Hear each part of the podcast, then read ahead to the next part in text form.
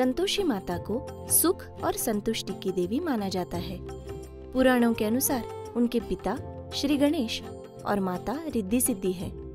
ऐसा मानते हैं कि उनका जन्म रक्षाबंधन के दिन हुआ था। उनके जन्म के पीछे भी एक रोचक कथा है। आइए सुनते हैं इस कथा को। किसी शुभ अवसर के दिन भगवान गणेश की बहन मनसा देवी उनके हाथ पर एक पवित्र धागा बाँध रही थी। तब गणेश जी के दोनों पुत्र शुभ और लाभ वहाँ उपस्थित थे। उन्होंने देखा कि उस धागे को बांधने पर उनके पिता श्री गणेश जी ने अपने बहन को ढेर सारे उपहार दिए। उन दोनों को ये सब बड़ा आश्चर्यजनक लगा और उन्होंने अपने पिता से इस बारे में पूछा। तब गणेश जी ने बताया कि ये धागा भाई और बहन के अटूट बंधन का प्रतीक है, जो उनके रिश्ते को दृढ़ करता है। तब दोनों बेटों ने श्री गणेश के सामने ये इच्छा व्यक्त की कि उन्हें भी एक छोटी बहन चाहिए जो उन्हें ये धागा बांधे। तब गणेश जी ने अपनी दिव्य शक्तियों से एक सुंदर कन्या का निर्माण किया। उस कन्या ने उन दोनों पुत्रों के हाथ पर पवित्र धागा बांधा। उन दोनों ने अपनी बहन को कोई बहुमूल्य तोहफा नहीं दिया, बल्कि तोहफे में गुड़ और चने दिए। उनकी बहन ने भी बिना किसी संकोच संतुष्टि के साथ उस तोहफे का स्वीकार किया। उनके इसी स्वभाव के कारण उन्हें संतोषी नाम से संबोधित किया जाने लगा।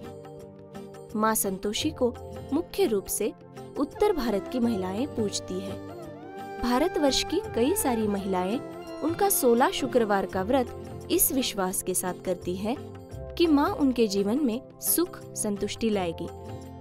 इस व्रत के दौरान वे एक कथा पढ़ती हैं, जो उनके इस व्रत को करने का उद्देश्य दर्शाती है पुरातन काल में एक वृद्ध महिला हुआ करती थी, जिनका छोटा पुत्र कुछ काम न करता, इसलिए सभी उससे और उसकी पत्नी के साथ घर में दुर्व्यवहार करते इस कारण वो छोटा पुत्र कुछ कमाने के हेतु विदेश चला जाता है और बहू ससुराल वालों का अत्याचार सहन कर वही रहती हैं।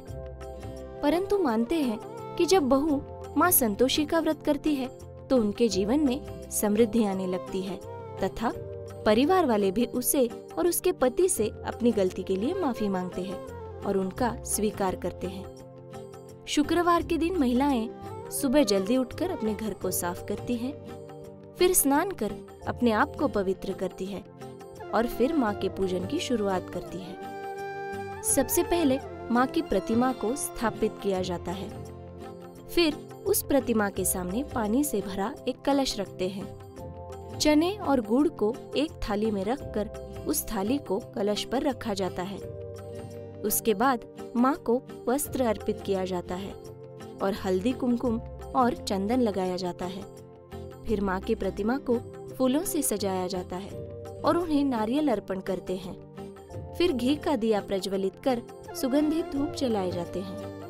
इसके बाद हाथ में गुड़ और चने लेकर माँ संतोषी की कथा का पठन करते हैं। कथा समाप्त होने पर माँ की आरती गाते हैं। हाथ में रखे गुड़ और चने को गौमाता को खिलाया जाता है। कलश पर रखे गुड़ और चने सभी को प्रसाद के तौर पर बांटते हैं। कलश में रखे पानी को घर में छिड़कते हैं और बचे जल को तुलसी माँ को अर्पण किया जाता है। इस दिन व्रती के घर में खट्टी चीज़ों का सेवन वर्जित होता है। और इस तरह पूरी श्रद्धा के साथ माँ संतोषी का व्रत किया जाता है।